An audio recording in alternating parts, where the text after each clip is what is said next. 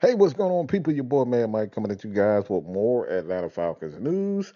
Now, this is something interesting. All right, before I get into it, um, you guys go ahead and hit that subscribe button. Tell your friend to come chat Falcons football with your boy on the quest to 10K. All right, so check your boy out.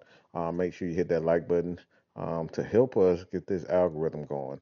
Um, but yeah.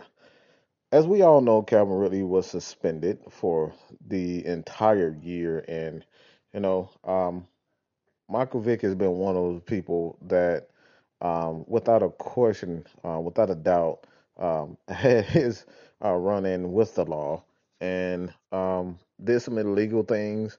And Calvin Ridley, all right. So, what better person to sit and have a conversation with Calvin Ridley than Michael Vick? Um, and quite frankly, this is something that I've said in the past, man, and I want Falcons fans to really take this in.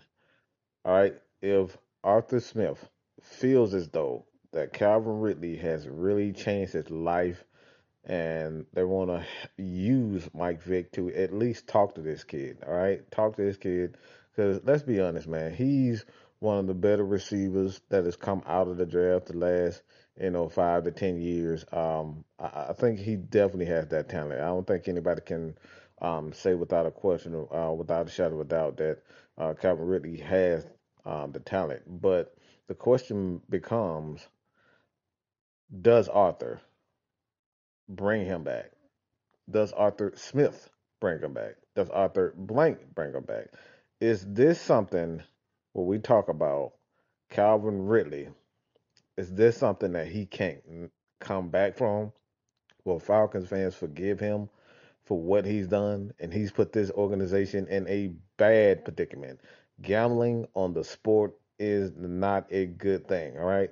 Um, and, and, and I know a lot of people say, hey, man, a lot of people are doing it. Everybody's doing it. Yes, that could be the case. But at the same time, man, like this is something that, you know, you're putting your livelihood on the, on, on the line and more so his career.